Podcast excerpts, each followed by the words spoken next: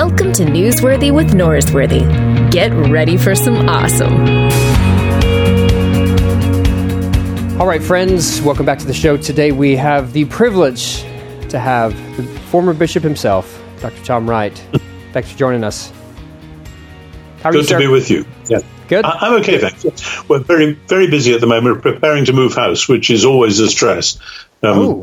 This this is our 16th move of house in 48 years, and I think my wife is wondering which line in the marriage service it was that committed herself to such lunacy. yeah, yeah, that's. I feel like moving 16 times would make you want to give up the idea of new creation. Just burn everything, get o- get it over with, and uh, go somewhere else. Well, but uh, we shall see. six. How, are you moving far away from where you currently reside? Yes, we're currently in central eastern Scotland and we're going to Oxford, which is, I suppose, about 350 or more miles away. But what, we're keeping what? a base. We're keeping a base in Scotland because we don't want to leave it and we don't want to be away permanently from the seaside apart from anything else. Gotcha. What has taken you to Oxford this time? Well, I'm retiring from St Andrews, uh, or mostly. I'm going to be very much part time at St Andrews. And uh, the principal of Wycliffe Hall in Oxford, one of the Anglican seminaries there, invited me to come and be a kind of a senior research fellow. That is to say, I'll be around the place. I will share in the worship of the seminary um, on a more or less daily basis during the university terms and I will do a few lectures and sermons for them and be just available for people to talk to if they so wish. Um, so it's kind of light duties, um, but being in the middle of Oxford means easy walking distance to the Bodleian Library and the Holywell Music Room and a few decent pubs and various things like that. So um, there, there are lots of compensations, even though being that far south. Yeah. Well, uh, best wishes on the move. I've moved a few Thank times and I hope never to do it again. And so I hope this is a good uh, a good move for you. Yeah, well, let's see. Let's hope. Yes. Um, okay. So when I was in seminary myself, I was given the advice that you find uh, one theologian and let that be your person and just read everything they've written. And I've I've kind of adopted you, but the thing is you've written so much, it makes it very difficult to keep up with that. And I often find myself in conversation with someone who says, Luke, I know that you're a big fan of N.T. Wright. Uh, where do I start? Uh, and I'm always perplexed as to what answer to give. If, uh, if you were to coach someone on how to answer that question of what is the best intro to Tom Wright's work, what, what book would you recommend? It, it depends what sort of interest they have. Um, I would like eventually to be known as somebody who has helped people to read the New Testament and to get out of it what is there for them to get out of it. And obviously, for the ordinary person in the street or in the pew, I would hope that my series, The New Testament for Everyone, Matthew for Everyone, and so on, will do exactly that. So treating that series as, as a whole, as a block, um, I would say um, that's as good a place for an ordinary person to start. But of course, there are many people for whom a series like that simply raises far more questions than it solves. Um, people who have done quite a bit of Bible reading and want to know now where do I go forward with this, and then. At the kind of medium level, I would say Surprised by Hope and Simply Jesus. Um, but at the academic level, I would say the New Testament and the people of God. Mm-hmm. Uh, which then, of course, launches my big series. And, you know, since writing the Gifford Lectures, which is, I think, what we're talking about, history and eschatology now, um, I, I, really do think that in some ways that draws together an awful lot of what I've been trying to say, but at the same time, uh, puts the whole thing in a new perspective. And I'm kind of excited because you'd have thought at the age of 70 I would be kind of rounding things off and um, putting it all to bed and putting my feet up. But with that book, I really feel I've started a new chapter and I have no idea where it's going next. But it's been enormously exciting. So I think the new book is a sort of introduction um, to to what I think the whole thing is about with Jesus and the New Testament in the middle of it.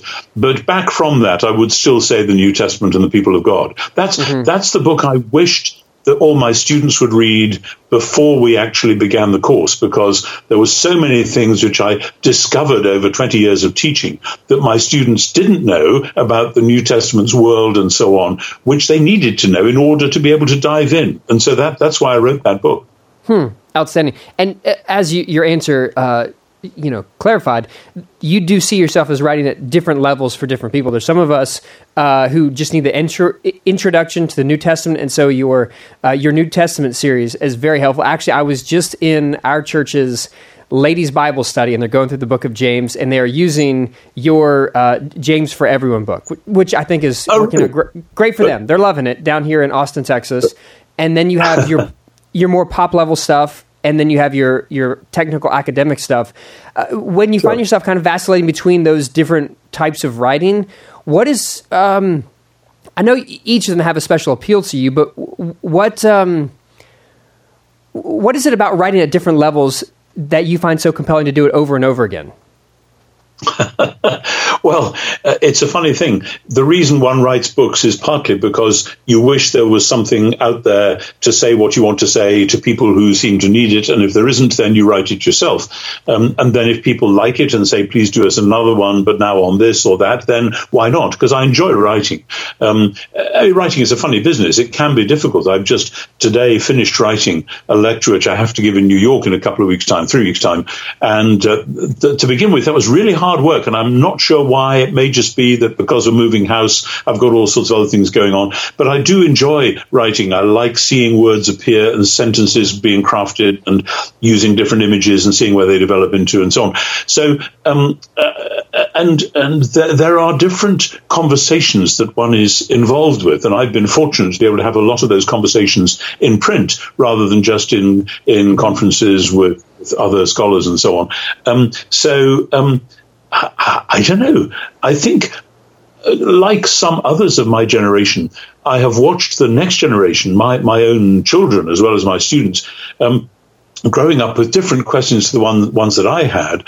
And I don't want to leave my children feeling, oh, well, dad was muttering about all that stuff and we have no idea what that was about. We're just living our own lives. Um, and he can mumble in his beard and that's fine. We, we kind of respect him, but that's it. I really want to say, no, sorry, this is important. You've got to engage. And so I've tried to write with my own family in mind, as well as the, the countless others who they, as it were, represent. And I would love to think even my grandchildren as they get a little older, will um, start to pick up one or two of these funny things that grandfather has written and see see what it's all about. Do you get all of your kids? To, I know you have uh, you have an academic. You have at least one kid who's an academic, right? Hmm. Yes. My oldest son, my oldest son is an academic, Julian. Um, he's a historian. He, he's um, a specialist in 19th and early 20th century France and French political thought and so on. mm And he, I think, I say this in the preface to History and Eschatology he read quite a bit of that and gave me um, some really good feedback. Um, there's a whole chapter on the nature of history, chapter three of that book. Mm-hmm. And uh, the room I'm sitting in here, um, there was a wonderful day earlier this year when we had Carey Newman, who was then the editor of Baylor University Press, um, staying in, in, the, in the house as our guest and we were sat around this dining table that's behind me here, and uh, Julian, my son, was reading the chapter on history, and Carey was reading the chapter on resurrection, and I was kind of working with them both and going forward, and, and they were both giving me their robust exchanges. Uh, hey, Tom, you can't say this, and and Julian would say, Dad, I really think you should cut this paragraph, and what you really need to say is such and such. That was just one of those golden moments which I shall always treasure, uh, where we had this three cornered fun conversation. And and Julian has been really helpful in a number of other ways um, because he knows the world of basically the Enlightenment and the European context of that, and the French Revolution and so on, and forwards from there in a way that I've never been able to know. So he's been able to push various books and articles in my direction and say you really need to read this to catch up with that and so on. Mm-hmm. And I, if I had five more sons, I wish they would all study different periods of history because I'd like to, to stand on their shoulders. But, you know, this is a great gift to me. That's great. So at least you have one son who is reading all your stuff, even if your grandkids haven't gotten to the age in which they're going to start doing it. I don't think Julian has read all my stuff. He's read quite a bit, and he's got, he's got, a pretty shrewd idea of where his father is. Um, and my youngest son, Oliver, um, is training for, or just starting to train for ordination. So he is now catching up with quite a bit of my stuff from a quite other angle.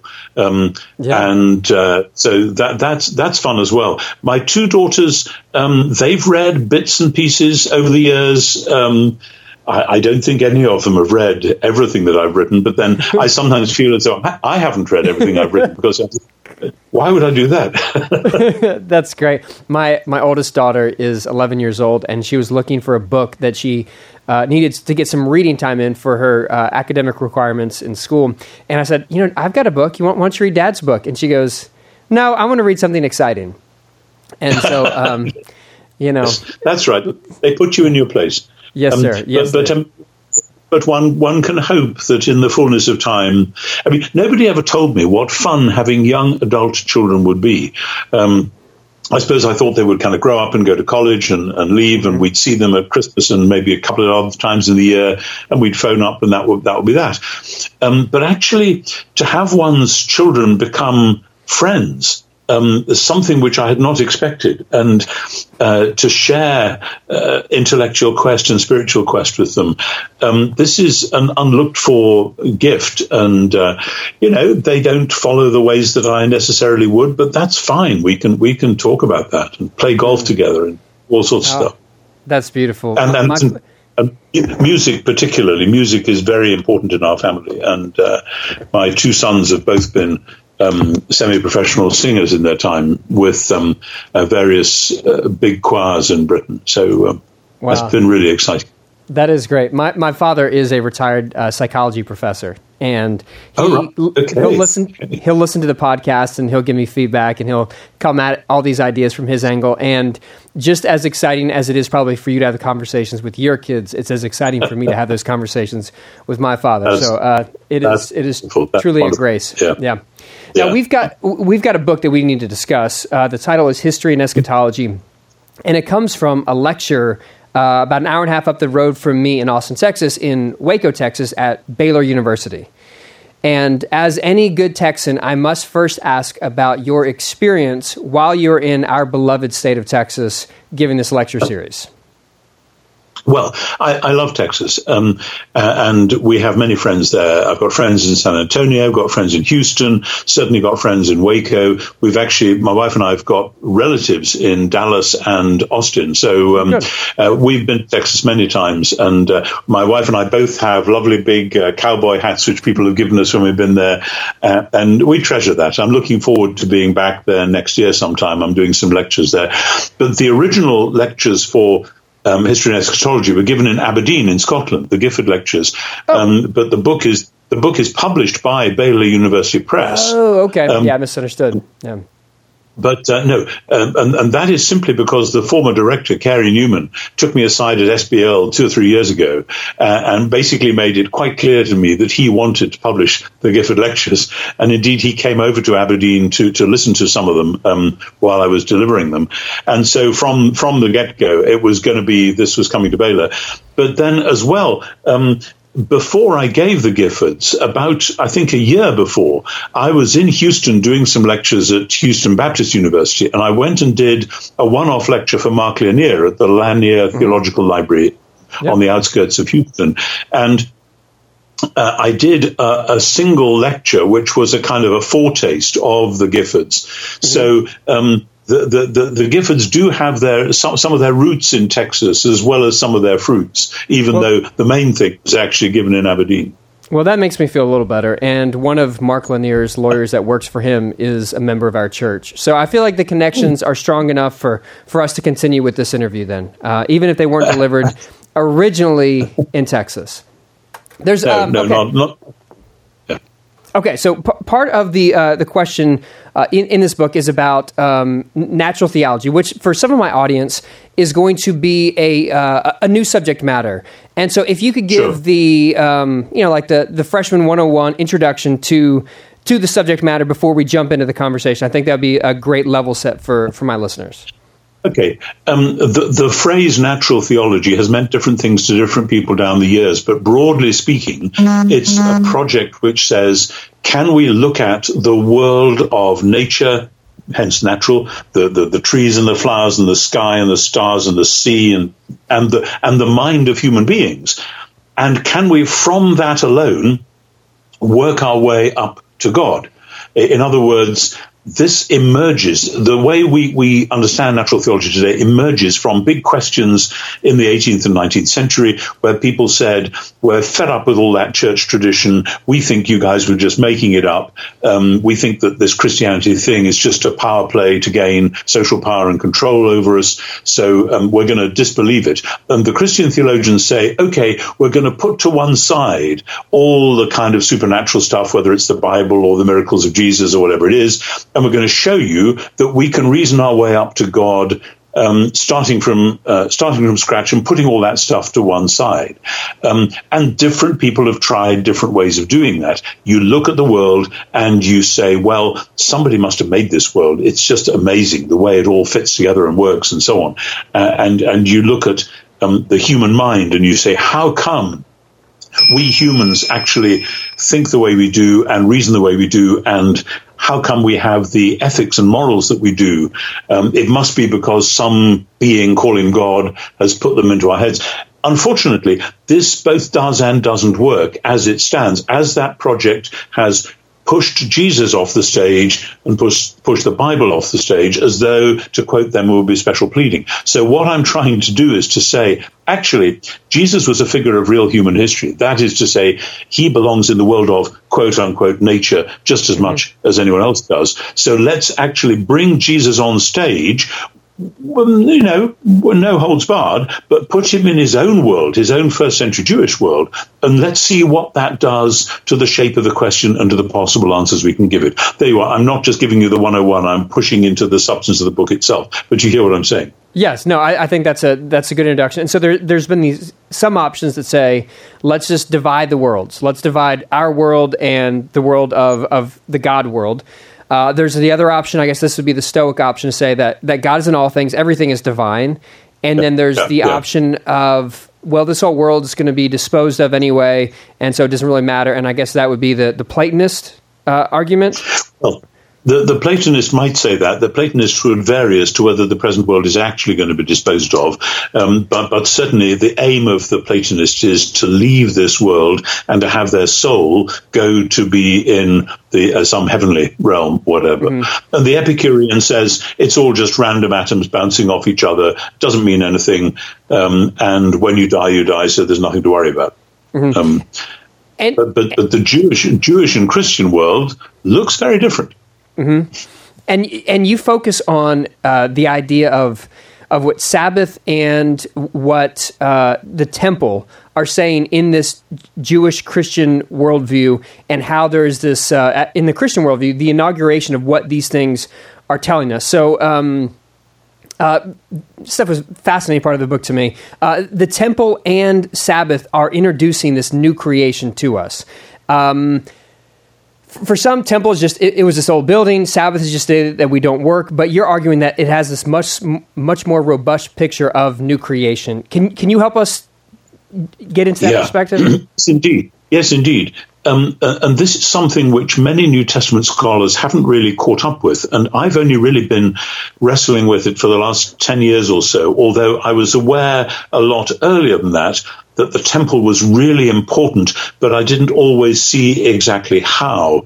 Um, and for much biblical scholarship and for much Western Christianity, the temple is like, well, it's this big Jewish building where they went and offered sacrifices, and we don't do that anymore. And Jesus said it was all um, ripe for destruction, so we don't need to worry too much about that. And so we've missed out on what the temple was actually doing and being, which in the Old Testament and in the Jewish tradition, which is retrieving those biblical themes, the temple is not only the place where God has promised to come and live, but the temple is the place where heaven and earth are joined together And the joining together of heaven and earth is what Genesis 1 itself was all about. That God created this, this bipartite world where heaven and earth are not two spheres to be pulled apart, as in Plato, but actually two different spheres. So we're not into Stoicism or pantheism here, but two different spheres which are designed to work together and eventually to become one.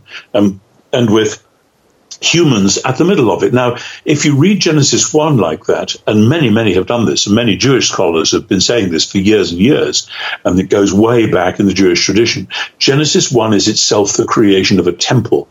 Um, the heaven and earth reality with an image in the middle of it, that's a temple.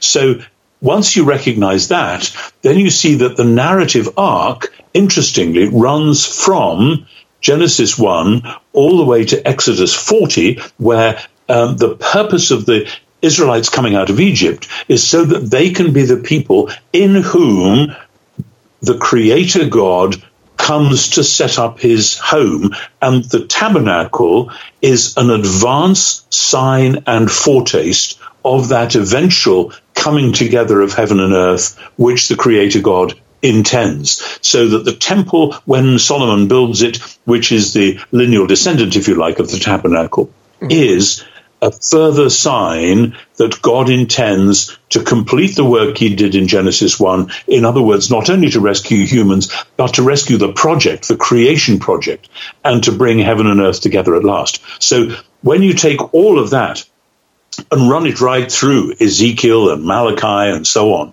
you land up with the New Testament, where in John's Gospel particularly, but actually also in Matthew, Mark, and Luke, um, the temple and Jesus' relation to the temple is foregrounded and highlighted and emphasized, and we discover to our amazement that John particularly is saying it very explicitly. Jesus himself is the true temple. He is where heaven and earth come together. The word became flesh and tabernacled, templed, came to dwell in our midst. And from there, all kinds of other things flow out. And obviously, we've plunged here into Gifford Lecture Chapter 5. Um, so um, I could go on all night about that. Well, uh, we are going to go on for more about that. So the idea is in Genesis, there's the beginning of the story. Uh, tabernacle, mm-hmm. temple are all pointing to that. This is the the connection of heaven and earth being brought together. Uh, the prophet Habakkuk, who talks about how the glory of the Lord shall fill the earth. Is that yeah, is that yeah. like foretaste language of how eventually what is localized will be Absolutely. And you get that in Habakkuk. You get it also in Isaiah 11 and elsewhere. You get it, interestingly, in an odd passage in Numbers chapter 14, where the spies come back from the land and say, We're not going in there. They've got giants there. It's terrible. Um, and God gets really mad at the Israelites and says, um, okay, you just don't believe my promises, but let me tell you this, the whole earth will be full of the glory of the Lord. Mm-hmm. Um, what's, why does he say that there? The answer is, it's not a big deal for me to come in and live with you in the land. I'm going to live in the whole world. And there's a sort of sense of the extension of the Holy Land into the whole world. And that's, of course, exactly what you get in Romans 8, where the whole world becomes God's holy land, the inheritance of his people, the land which is to be inhabited by the Spirit, if you like, until 1 Corinthians 15, um, God will be all in all, um, getting to the goal that the Stoic thought you could get to with pantheism, but as the eschatological filling with God in the world still different, but God filling the world with his glory, with his splendor. Now, now, some today would have the idea that you know God is in everything. If you, if you look somewhere, you're going to find God because God is in all things. How now, now maybe that isn't fully like the Stoic perspective of pantheism, uh, but what would the nuance be of new creation and God's presence being in all things that's not the same as that? The problem with pantheism and with its sort of younger cousin panentheism, that God is in everything, maybe he's not actually everything, is that neither of them can give you a proper critique of evil or a proper solution to the problem of evil. That in pantheism, in Stoicism, as you see in, in Seneca, in, um, uh, in um, Epictetus, people like that, if you don't like the way the world is, the door is open and you're free to leave. In other words, there's no solution. So just go and kill yourself, um, fall on your sword. Um, and actually, for a, a, genuine Stoic, that's tough because sooner or later the whole world is going to be recreated and come back, and everything is going to happen just the same way as it did before. Um, and and that's that's a very terrifying thought if you've had a bad time in the present world. but but but but the only so the only solution to evil is shrug your shoulders and stick your sword in, and, that, and that's it. Um, for the, for the Epicureans, of course, there isn't a problem of evil because everything is just random, and the appearance of meaning is just that it's a, it's an appearance, um, so not a problem. For the Platonist, the uh, the solution to the problem of evil is escape, make sure that your soul uh, lands up in heaven. But for the Jew and for the Christian who believe that the world is a good world and yet radically spoilt, there has to be a different kind of solution. So there is a redemptive solution for which the Exodus is the back marker, and in Christianity, obviously, the death and resurrection of Jesus is the uh, is the ultimate instantiation. And through that, and only through that, then God's own presence fills the world in a new way, and and the infilling of the world with the Spirit is quite a different thing from the generalized diffused presence of God in pantheism or panentheism. And here's one way in which it's particularly dis- distinct. And probably I've just been writing a paragraph about this in the lecture that I'm going to do in New York in a couple of weeks' time. Um, so you, you, you get to hear it first. Um, it's about the way in which, if the Spirit is already in some sense filling the world, then what the spirit is doing as often as not is grieving, is lamenting. Hmm. If the spirit is in northern Syria or Iraq right now, then the spirit is grieving and lamenting because there are Turkish airstrikes just starting. Um, I, I uh, dare to say if the spirit is in the House of Houses of Parliament in Westminster or maybe in Donald Trump's White House now, maybe there's a lot of the spirit grieving as well because all sorts of things are happening which are chaotic. So pantheism uh, dulls down the problem of evil, but the infilling by God's Spirit actually heightens it and says, no, God is grieving over the horrors and the plight of the world. Uh, and God is going to deal with that in the same way that he dealt with it through the death and resurrection of Jesus. But the application of that by the Spirit is totally different from the pantheist who is just going with the flow. Um, God is in everything and everything is in God. So let's just relax and hang out and do whatever comes naturally. And so the, the Christian is called to be a spirit person within the world where God wants to be present as lament, as grief. And that is a huge and costly vocation, which is radically different from what you find in the other worldviews that I've mentioned. Yep, yep. Uh, so, so temple uh, is the the inbreaking. Or this is the localized presence of God. Uh, resurrection obviously brings that to new life. The the, the next um, the next iteration of what God's doing. But just as temple is to space, Sabbath is to time. Yes, yes, that and that's fascinating. I first explored this in an extra chapter in my book, Scripture and the Authority of God. Um, I wrote that extra chapter about 10 years ago. Um, there's a chapter on Sabbath and a chapter on monogamy uh, as case studies in how scriptural authority actually works. And there I tried out the argument, which I've now filled in a lot more, uh, on the basis of lots of Jewish writings about the Sabbath, that the week by week Sabbath for the Jew is like a set of signposts pointing forward to the age to come.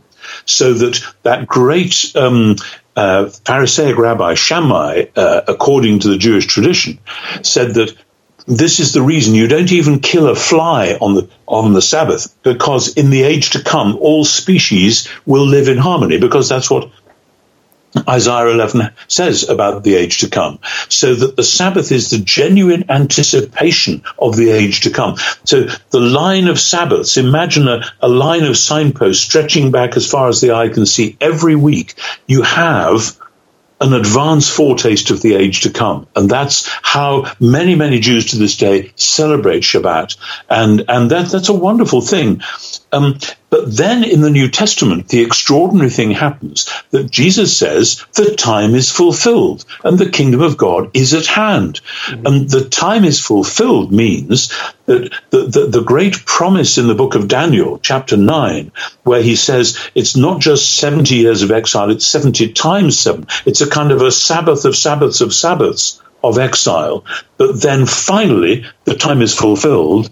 And the answer is you don't put up a sign saying this way to New York in Times Square because you're there, you're right in the middle of it. Mm-hmm. And that sense of, of being um, in the arrival mode is completely different then from saying, okay, let's just put up the signposts a bit more because one day it's coming. So the, the, in the New Testament, very interestingly, uh, whenever Paul, for instance, summarizes the Ten Commandments, the Sabbath is missing which is one of those really interesting, quirky things that people say, oh, well, that was a bit of old Jewish legalism. No, not at all. It wasn't a bit of old Jewish legalism. That was a bit of eschatological, practical teaching which has now reached its goal and it is set aside as a good thing which is now fulfilled rather than a silly old bit of law which we who don't believe in law but rather believe in grace can do without. So we um, particularly Western Protestants, I think, have tended to see Jesus um, overriding of the Sabbath laws in terms of, um, oh, we don't believe in law, we believe in grace. That's not it at all. It's because the genuine ultimate Sabbath has now arrived. Mm-hmm. I, I, like I said in the book that it's not an issue of legalism, but inauguration. That it has been inaugurated yeah, exactly. in, in the person of Jesus. Exactly and so when right. Jesus says, I will give you rest, that probably yes. would have been heard in the first century as this is an inauguration comment about Sabbath being embodied. It, it's very interesting. Yes, that that passage in Matthew 11 comes within various discourses which have to do with the same point. Ex- exactly so. Yeah. So, uh, um, I, just. I, am just don't go away. I'm just going to plug in this phone because I think the battery is running down. So um, let me just quickly do this. You know, you take okay. time. That happened to me last week. I had a uh, my computer died during the podcast, so uh, it happens. To, great minds think alike. You know, we uh, we have that happen to both of us. Um, okay, good, good. Okay, so uh, the idea of Sabbath it's been inaugurated in Jesus. For those who continue to practice some sort of Sabbath-like um, existence now, in light of Jesus' inauguration of this day, how should it be understood then? Well, um, it, it seems to me there's every reason to suppose that since we still live in creation the way it is, there is a natural rhythm to creation, which is a God given natural rhythm, and which um, is wise to observe in some way or other. Now, of course, like many Anglican clergy, when I got ordained, I faced this straight off because Sunday is the busiest day of the week. Yep. You're pretty busy the rest of the week, but if you're going to be up and about taking services 8 and 9 and 11 and 6 or whatever, plus making sure the organist's doing his stuff and the Sunday school is running all right, um, this is not a day of rest. So most clergy will say, I'll take a day some other time in the week. Um, and that's a wise thing to do. But you've got to be flexible about it. Um, and in, so, in particular, the idea that still obtains in some quarters that Sunday itself must be kept as a day of rest. This this is kind of residually odd once you read the New Testament with those first century Jewish eyes. Um, and of course, for all the early Christians, um, Sunday was an ordinary working day. They couldn't just take Sunday off work if you had a job. Sunday was was the beginning of the working week um, many early Christians were slaves. They couldn't suddenly say to their masters, "Oh, by the way, I'm following this person called Jesus now, so you won't see me around on Sunday." Well, tough guys, you you know, you, you jolly well turn up, or you'll lose your job, or you get beaten, or something. Yeah. Um, so so um, Sunday observance, though I think a healthy thing for society in all sorts of other ways, um, I don't think was ever envisaged as a necessary part of genuine Christian discipleship in the early church. Mm-hmm. Uh, one of the things that you mention in the book is that uh, much of these observations are understood best when read in reverse. When when we go back and read these uh, ideas after the fact, that maybe the the early audience would have been able to pick these things up as uh, as we are today. Can you explain how uh, some might hear that and go, "Well, are you saying that they didn't think this, and so we're kind of making this up after the fact?" But uh, or, or maybe that we're understanding this better now because we have time. H- how would we understand that? I think one of the things which is a real blessing in our day and age is that I really believe we understand the world of the first century Jews better than most previous Christian generations because we have better texts, better archaeological evidence. We've got the Dead Sea Scrolls, we've got good editions of Josephus, we've got a lot of scholarship that has been studying the first century intensively because, as you, I'm sure you know, but maybe your listeners don't, um, in AD 132 to 135, there was a major Jewish revolt against Rome, um, nearly 70 years after the earlier one, 66 to 70, which resulted in Jerusalem being destroyed. And the would be Messiah of the 130s, Bar Kokhba, was captured and killed in 135, and that was the end of the revolt. But it wasn't just the end of the revolt, it was the end of an entire way of being Jewish because the rabbis after that, such as were left, because you know lots and lots of revolutionary Jews were massacred, some of the rabbis then said, "We're just not going to do this kingdom of God stuff anymore." We've been, you know, there's crazy people have been reading books like Daniel, and they've been talking about the kingdom of God, and they've been calculating when it's going to happen, and we're just not going to do that anymore. Um, so that by the time you get into the third century the fourth century, the Christian teachers and leaders who are uh, thinking things through and writing the big books and, and, and, and arguing theological points in councils, they are not in touch with a Jewish world that corresponds to the Jewish world of the first century, the Jewish world of Jesus and Paul.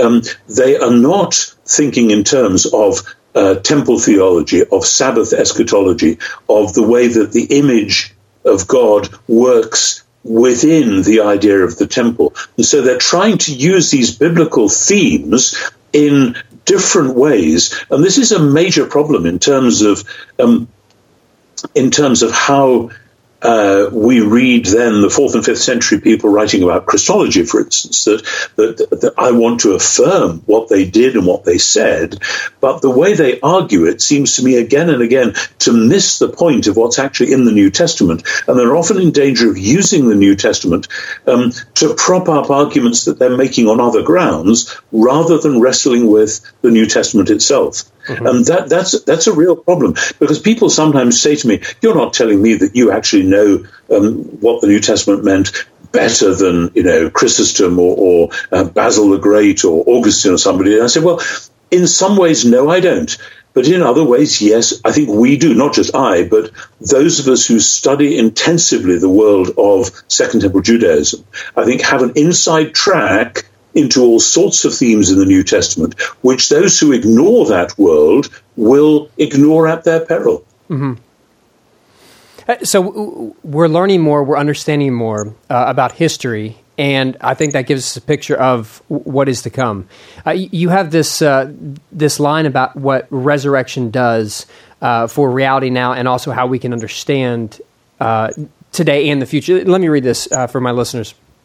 The resurrection, in fact, assures us that that all that we have known in the present creation, all that we have glimpsed of glory and wisdom and creational goodness, will indeed be rescued from corruption and decay and transformed into the new mode the Creator always intended. Uh, so the idea of resurrection is that it changes and it gives us this picture of where we're going. In the same way that the temple and sabbath give us a picture of what is to come the new creation uh, resurrection is the same thing. And in the, in the book you say the highest way of, of knowledge is and the most complete form of knowledge is love. How does love and the resurrection help us to understand new creation Wow, great question. And actually, this is what the lecture that I'm doing in New York in three weeks' time is all about. It's called Loving to Know. Um, that's what they asked. This is the first things lecture. They, they, they call it the Erasmus lecture, um, which I'm really looking forward to. Okay, it goes like this. when God makes the world and puts humans into the world as his image bearers, he intends humans to stand at the threshold between heaven and earth to reflect his wise stewardship into the world for which they need to know and love him and reflect the praises of creation back to God for which they need to love and know the world. Mm-hmm. And so uh, we in the Western world have tended to think in terms of knowledge being either objective, we just know this as a fact with a capital F, or subjective, this is just how we feel it. But in fact, love is the rich engagement which transcends that objective subjective divide and says, no, we, we, we come to know and we pay attention to and we delight in, whether it's a tree or a star or another person or a dog or, or a chair or whatever it is. We, we relish it for what it is, we thank God for what it is, and we seek to be for that object or person or whatever, what, what God wants us to be. And that is the mutuality of love within which and only within which a genuine knowledge can emerge rather than the rather brittle, flat knowledge which so many in our world have imagined. Now, the problem with that so far is that the world is full of darkness and evil and horror, as we know. And so, as I said before, one of the modes that love has to take in the world is the mode of grief, of lament, of sorrow, which is fine. That too is part of love, and you know something better when you have grieved with it and over it than when you just look from a distance and say, oh, they seem to be having a bad time now, let's forget it. But here's the thing God gives creation to us as a gift of love so that our knowledge of creation is meant to be a love which is in response to God's creative love. But then in the resurrection, what the resurrection of Jesus says is that God is reaffirming the goodness of creation and that all the things that we saw in creation, which were wonderful and were signals of God or signposts to God, even though they seem to have let us down because of darkness and sin and death and horror, etc.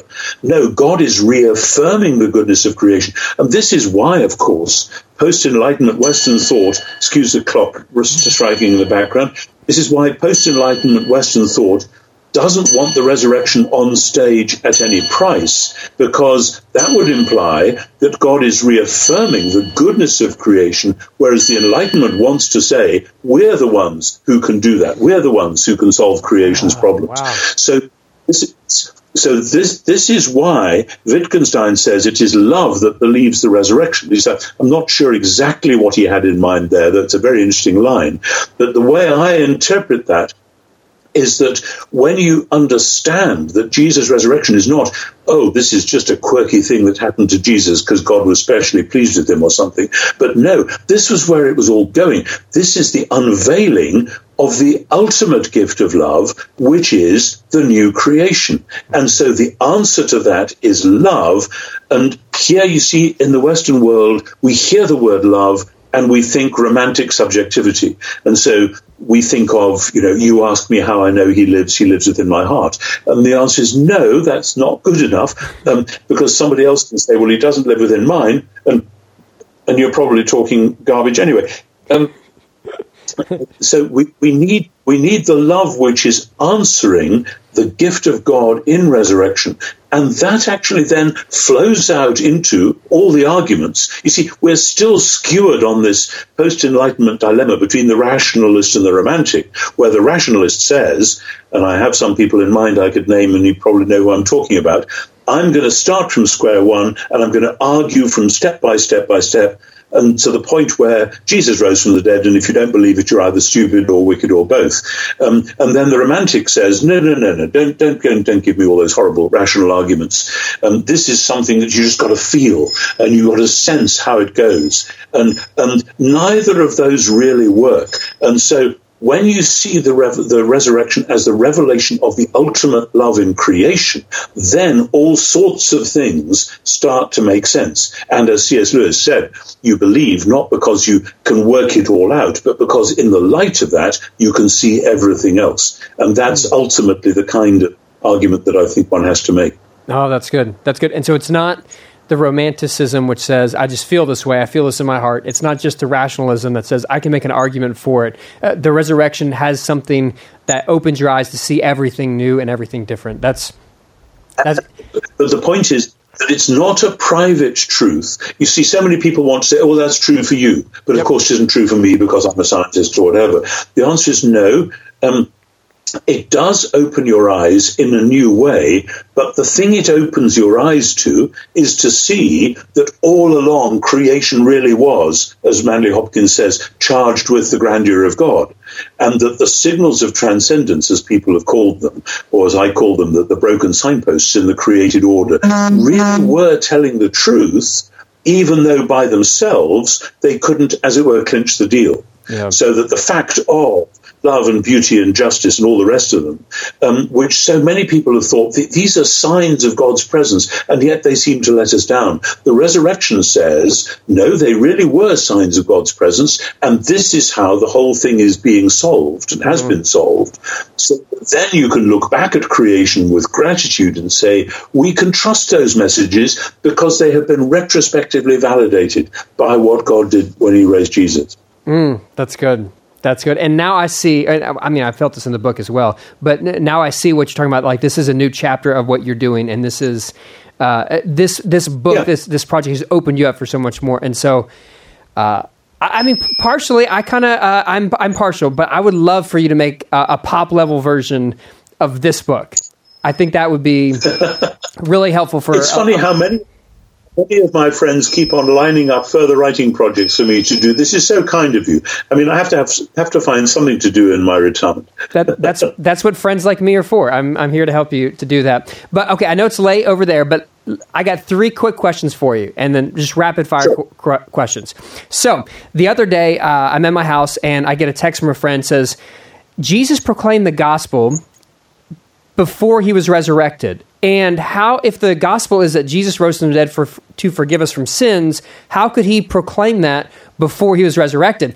And my text was this is why you need to read nt wright uh, and then they go well tell me what it is. And so if you have to respond to that in a text message how do you respond to that answer? This is your first question I would respond by saying that the word gospel goes back in the Old Testament to Isaiah 40, where the good news is that God is coming back to be king, to rescue his people, and to transform the whole creation. That is the gospel message. And of course, that takes particular form and specificity with Jesus. But when Jesus came in announcing the gospel of God, the message was this is the time for God to become king. And all those other things are contained within that. Mm-hmm. But retrospectively, when you look back from, say, AD 35, by saying Jesus of Nazareth, who was crucified, has been raised from the dead and he is the world's true Lord, which is one way of summarizing the early Christian gospel. You are saying, in footnotes as it were, in accordance with Israel's scriptures, yep. meaning all that stuff. And this is how Israel's God has come back to be king. So it's go back to Isaiah 40 and Isaiah 52, and all will become clear. That's good. That's good. And don't say Isaiah like us Americans do. Say Isaiah, and then I feel like there's more good news in your message. Okay. Second question. You uh, you referenced John one, and like I might hypothetically be working on a sermon series from John chapter 1 and I stumbled upon a, a notion that some scholars believe that John 1 might be kind of um, uh, built around another non-religious or, or, non-christian story of a, a deity becoming human and uh, that john reads the jesus story into that poem or, or, into that sort of like poetic framework. I've never heard that before. True or false is there any substance to that idea um, people have been doing this kind of thing for a long time because in much of the scholarship in the first two thirds of the 20th century um, the Germans particularly were trying to give a genealogy for early Christian belief which didn't include first century Judaism. Mm-hmm. Because if you were a, a, German Lutheran, particularly in the Rudolf Bultmann tradition, then uh, the the idea of Judaism meant works righteousness. It meant justification by works. It meant a religion of blood and soil, etc., etc. So we got to exclude all of that. And so at a stroke, you have um, made it impossible to do the proper exegesis of John 1, which would be from Genesis 1 to Proverbs 8 to Exodus 40 to those great Old Testament passages, which are then retrieved in a whole new way. And so Bultmann and others had to invent the possibility, the hypothesis that there was some other source, some non-Jewish source, which had existed, which said something like this, and which John drew on. Now, um, it is perfectly possible that in the ancient world some people had written poems about this and that and the other, but it's so obvious that this is a deeply, deeply Jewish and Old Testament rooted um, thing. It reminds me of Albert Schweitzer's famous line about St. Paul when he made the same point that he said, it's, this is like um, somebody who wants to water their garden going with a leaky bucket to a tap a long way away when there was a fresh flowing stream right beside the garden. That's you know, good. here is the Jewish world. Just use it. I mean, yeah, why not? That's good. Yeah, the Genesis one, the the wisdom stuff from Proverbs. Yeah, it makes much more sense. Okay, final one, and this is just because I have you on the phone. Uh, question from First Corinthians 14 when uh, Paul is talking about uh, women being silent, and he says it's according to the law. As you know, like according to the law, uh, most scholars say there's not really anything in the law that actually references that women should remain silent. Uh, when when Paul references that from 1 Corinthians 14, I think the verse is, uh, I think I have in front of me here. It is 34, 35, something like that. Uh, 34. When he says law, what do you think he's referring to there? Um, I'm puzzled about this because, oh, as also the law says, yes, it's the end of verse 34, kathos kai honomos legi. Um, I don't have a take on that. Uh, it's possible that the margin of this, I, am using the um, the mm-hmm. Nestle Aland Greek Testament here. Yeah. The margin says Genesis Genesis three sixteen, which is of course about Eve following the fall. But um, I'm not sure about that unless it's, it is just conceivable that he means that when God has spoken, Eve has no more to say. I, that would be a stretch. I, I, I wouldn't um, put money on that, mm-hmm. but it is it is possible that he means that. I, I don't know. It's one of those points. Um, people often ask me, are there bits in St. Paul which, when you get to meet St. Paul, you are itching to ask him about? And this wouldn't be at the top of my list, but it would be somewhere up there, along with 1 Corinthians 11, verses 2 and following, about why women have to wear um, headgear and so on. Uh-huh. Um, so I, I, really don't. I really don't have a take on that. Mm. Um, if I if I ever discover something, I will email and let you know. Deal, deal. Uh, okay. Besides 1 Corinthians 11, what's the other text that you're going to ask Paul about? If you get a chance to uh, to have this conversation with him. Oh, I'd love to know a bit more what he actually thought might happen in Romans 11, because I'm quite clear that he doesn't think that this is going to be a large scale, last minute, sudden um, conversion of all the Jews who are around, etc. I think he is deliberately leaving it open. He's saying to the Roman Church, God can do whatever God wants to do, mm-hmm. um, and so don't write these Jews off. I think that's pretty much all he's saying. Mm-hmm. Um, but that remains controversial. I was just in debate recently, I don't know if you saw it online, um, with a leading Messianic Jew. We were together in Birmingham, Alabama. Um, and uh, uh, Mark Kinzer is his name. And we hadn't met before, but fortunately we got on extremely well. And uh, uh naturally, he was taking a different view of Romans 11 to me. And those debates continue. So um, those are just some of a great many things. But, but uh, I, I would love to know as well just how much of Paul's poetry he actually wrote himself and how much he was quoting or adapting from um, pre-Pauline Christian poetry, although Paul is so early that pre-Pauline Christian poetry is very early indeed. Yeah, there's there's there's not a lot of time for that. Well, There's a few Pauline questions. Well, that's that's good. If if I ever get a, an answer on those, I'll make sure and let you know to clarify those. But as of now, I'll be waiting for you to figure that out and uh, letting me know in your next book. Thank you very much, sir. It is an absolute honor, as always. Thank you for the time and uh, best wishes on your trip to New York in a few weeks and uh, I'm sure it's going to go great. Thank you. Thank you very much. Really good talking to you again, Luke. All the very best to you. All the best. Take care. Goodbye. Thank Thanks you. for checking out Newsworthy with Norsworthy. Make sure to subscribe to the podcast on iTunes. You are now adjourned.